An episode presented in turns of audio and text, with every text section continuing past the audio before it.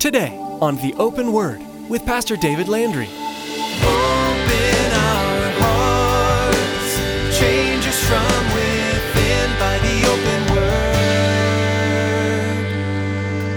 Give us ears to hear your truth and eyes to see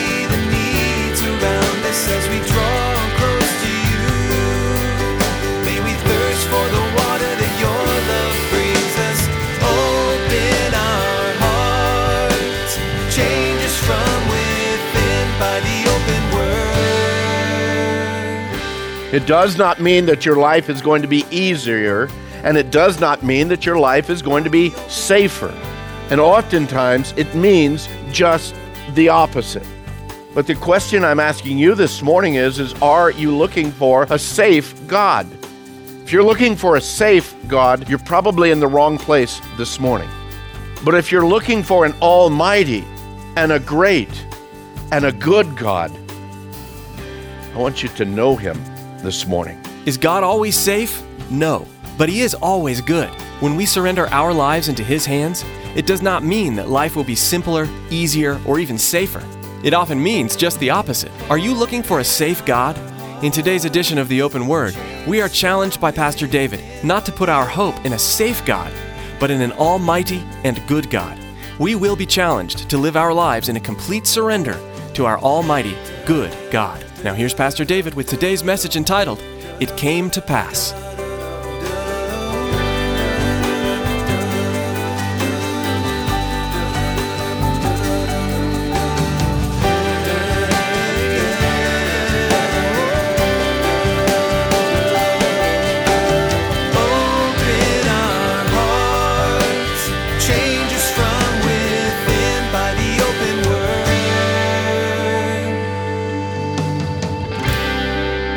I believe in every one of our lives, there are times that we simply ask that question God, where are you in the midst of what's going on in my life? God, what are you doing in my life? Because there's sometimes there's things that happen within our lives that we have absolutely no control of, but yet we, we, we that we're being impacted by it and in a powerful, powerful way.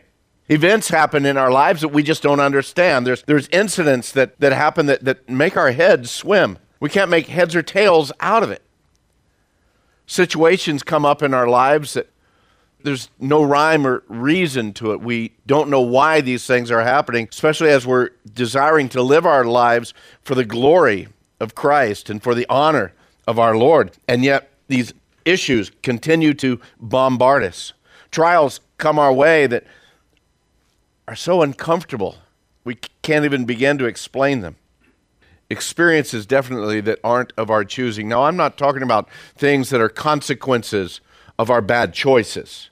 I'm not talking about the fact that we, we at times deal with sin in our lives, the consequences of that sin. No, I'm talking about those other issues of life, issues that come into our lives, events, incidents, situations, trials, experiences that come not of cause of our action outside of the consequences of our sin. There's situations that I believe if, if you've been around for very long, they will happen in your lives as we go through our lives that we can only attribute to again just the providential hand of an almighty God.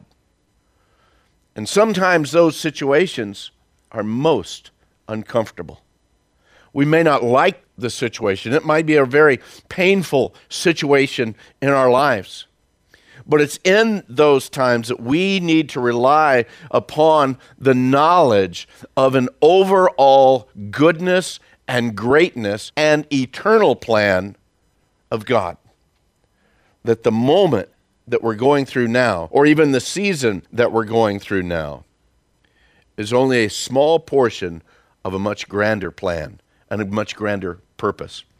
Ladies, many of you are going through the uh, Oswald Chambers devotional, My Utmost for His Highest. Devotional dealt with the idea, this thought of when an individual desire dies, there becomes in a sanctified surrender in our lives. He wrote these words. He says, A saint realizes that it is God who engineers his circumstances. A saint realizes that it's God who engineers their circumstances. He goes on to say, consequently, there are no complaints. Now, I wish that were true in my life. Unfortunately, it's not. But that is a, a direction of maturity in our lives that when situations come, that rather than complain, we simply give that to God. We, we're surrendered. He says, consequently, there are no complaints, only unrestrained surrender to Jesus. But in a very real way, in a very practical way. How open are we as individuals and as families to fully and completely entrust every aspect of our lives into the Master's hands?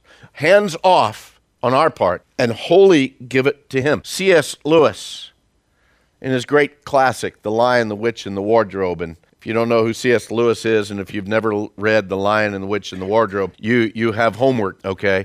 Get it and, and read it. You will be blessed. In this tale that he tells. Three children who have ended up in the land of Narnia.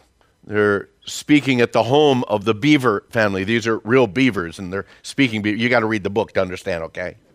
Well, Mrs. Beaver is trying to explain to the children who Aslan is. And she says, Aslan is a lion, the lion, the great lion. Ooh, says Susan. I thought he was a man. Is, is he quite safe? I shall feel rather nervous about meeting a lion. At this point, Mr. Beaver kicks in. He says, Safe? Who said anything about safe? Of course, he isn't safe, but he's good. He's the king, I tell you. And if you haven't caught on yet, Aslan is symbolic of Christ, the might and the power. Is he safe? No. But he is good.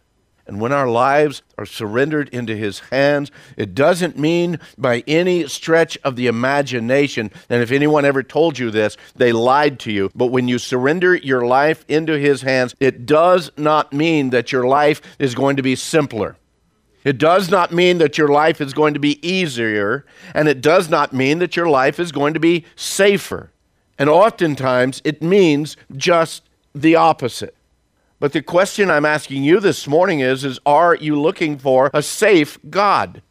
If you're looking for a safe God, you're probably in the wrong place this morning. But if you're looking for an almighty and a great and a good God, I want you to know him this morning. As we've been going through the Gospel of Luke, and that's where we're at this morning, we've seen how God interrupted individual lives. And in those individual lives, there were many times where it became greatly uncomfortable. We saw how in Zacharias and, and Elizabeth's life, in their old age, now they've got a son. They've got a child. Elizabeth now pregnant. We just spent uh, a month over at our children's house this last week and uh, taking care of our grandchildren, okay?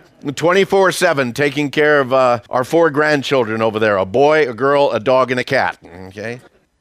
I can't imagine Zacharias and Elizabeth having a child at that age. But it was God's plan. Was it a comfortable plan for them? I don't believe that it was, but it was God's plan. Then we spoke about Mary and Joseph and the situation there, where their lives were pretty well all planned out. Joseph was going to marry Mary, and they were going to, again, live happily ever after there in Nazareth, but then God interrupts their life and changes their lives totally and completely. And Mary's response was to that Behold, the maidservant of the Lord, be it to me according to your word. Do you realize how tough that really is?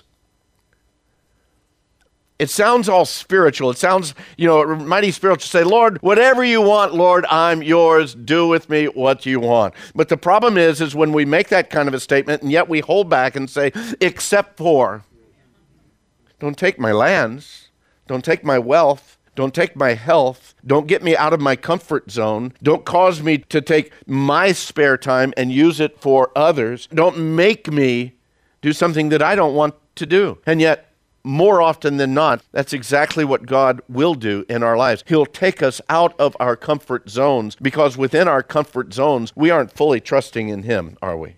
We're trusting in our abilities and our capabilities and our resources. But yet we find when God does interrupt our lives, we see a much greater thing happen in our life.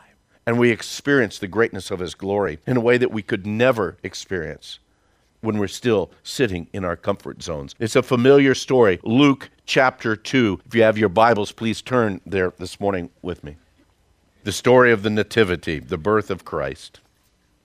In Luke chapter 2, we read these words. And it came to pass in those days that a decree went out from Caesar Augustus that all the world should be registered. This census first took place while Quirinius was governing Syria. So all went to be registered, every one to his own city. Joseph also went up from Galilee out of the city of Nazareth into Judea to the city of David, which is called Bethlehem, because he was of the house and lineage of David, to be registered with Mary, his betrothed wife, who was with child. So it was that while they were there, the days were completed for her to be delivered. And she brought forth her firstborn son, wrapped him in swaddling clothes, and laid him in a manger, because there was no room for them in the inn. Now, beloved, I, I know that this is a very familiar story. You hear it every Christmas, and you, we can almost memorize and recite this passage of scriptures because it is so familiar. I want you to look at it a way this morning that hopefully will give you a little bit different uh, understanding of what's going on in Mary and Joseph's life. The fact was is that Caesar wanted to know how many people he ruled over, and whether that was out of an ego thing or greed thing, we see that he called for this registration over all of the Roman Empire. Because of the way that it was designated, you had to go back to the home of your family heritage. As difficult as that was for that day, they couldn't just get online, make a couple of uh, connections, book their flight from one place to another. No, you had to travel by foot. As difficult as that was in those days, can you imagine today? If we were told, okay, let's say if our dic- I mean, our president said that uh, we all had to go back to the home of our uh, ancestry, how difficult that would be as many as that would impact and affect, can you imagine the effect and the impact that that was then on that day? How difficult that had to be. The difficulty of traveling. And the number of people, even then, though not as many people left home, at least to that extreme distances that many of us have had to leave, but yet they had to go back home personally, we moved so much with our children when they were young, eh, they have no idea where home is. But for Joseph and Mary, they did know. They had a similar heritage, and they went back to Bethlehem because they were of the house and the lineage of David. So Joseph and Mary had to leave Nazareth and head for Bethlehem. As he says in verse 4 Joseph also went up from Galilee out of the city of Nazareth into Judea to the city of David, which is called Bethlehem, because he was of the house and lineage of David, to be registered with Mary, his betrothed wife, who was with child. From Nazareth to Bethlehem, as the bird flies, it's only 69 miles. Okay? About from here to Tucson or so. But the problem is, is they didn't go that way because of the Samaritans, because of the mountain ranges, because of other aspects in the travel because the Jews would never purposefully go through Samaria. They actually had to take a little bit longer journey and they had to cross to the east and go to the east side of the Jordan River, then travel down parallel with the Jordan River in what's now known as the country of Jordan. And then once they got down to about the area of Jericho or so, they could cross back over and go on up into the area of Jerusalem, then back down into the area of Bethlehem. Makes the journey well over 80 miles. A journey that should have taken about four days, undoubtedly probably took because of the way that they had to go, could have easily taken five or six days. Because of Mary's condition, it could have actually taken a little bit longer. Don't be confused. I don't believe that they went only by themselves. There were many people traveling during that time because of the census. I believe that they probably traveled in a caravan of people for safety as well as just for the for the fellowship of other people. But I wonder in Mary's condition how long she could have traveled keeping up with that caravan. By the way, we don't know that Mary used a donkey. That's not in your Bible. That's in the uh, you know the uh, Sunday school stories. She could have ridden on a cart, far as that's concerned. But they made that journey. They made it all the way there. And then in verse 6, it tells us so it was that while they were there, the days were completed for her to be delivered. She brought forth her firstborn son, wrapped him in swaddling cloth, laid him in a manger because there was no room for them in the inn. I'm not going to get into all of these things. We speak about this quite a bit about the chaos and the crowds that were there in Bethlehem during that time. I want the point of the message this morning to be very much right in line with what our brother Dixon shared with us this morning. Already in the past, we've spoken about chaos and things that were going on in their lives. But this morning, I want you to understand that they were fulfilling God's plan in their life. And this plan was not a comfortable plan for them. It was not a plan that Joseph would have chosen either uh, for Mary being pregnant before they were married or for her during this last month of her pregnancy to be traveling such a long distance. God invaded their life with his plan. When we look at this, why in the world would that have had to take place? Why would, would Caesar Augustus make that declaration that caused them to move? Beloved, I submit to you this morning that it wasn't Caesar Augustus's fault that they went down to Bethlehem. It was God's plan. And God's plan used a godless, pagan dictator in control over his empire to move this couple from Nazareth down to Bethlehem in order that the fulfillment of prophecy might be done. Because in Micah chapter 5, verse 2, it speaks of Bethlehem. Out of Bethlehem will come forth this ruler of Israel. Let me ask you real quick this morning. Do you think it would have been Joseph's plan at that point in time to say, hey, let's move down to Bethlehem? No, I believe in all practicality that Joseph and Mary had set up home there in Nazareth. They were ready to have that baby there amongst family, amongst friends, in the comfort of a home that they already had. They would not have moved on their own. Oh, but what if? What if the Lord spoke to Joseph in a dream? Well, I wonder if he, like you and I, let's just make it really practical for us. God spoke to us in a dream to tell us to do something absolutely ludicrous to our own understanding. What would we do? We'd go seek godly counsel. I, I don't know what to do, John. My wife is nine months pregnant, ready to have this baby, but I, I think the Lord is telling me we need to move like right now down to Bethlehem. Well, because John is a logical guy, he loves the Lord, he seeks the Lord too. Well, no, that doesn't make sense. Wait till the baby's born, then you could move down to Bethlehem. See, it made no logical sense to man to do this at that time. That's why God had to use a Caesar Augustus to move them out of their comfort zone in order that prophecy would be fulfilled, in order that the plan and the purposes of God would be fulfilled. Couldn't have God used an angel? Couldn't he have brought Gabriel back down again? Maybe. But even at that, I wonder would Joseph been willing to even be that obedient at that point in time? Again, getting as real as I can with you this morning. When God speaks into our lives, whether it be through dreams or vision or just the inspiration of the Holy Spirit. And suddenly, whatever He's calling for us to do would rock our world completely. How willing are we to do that? Let me pray about this.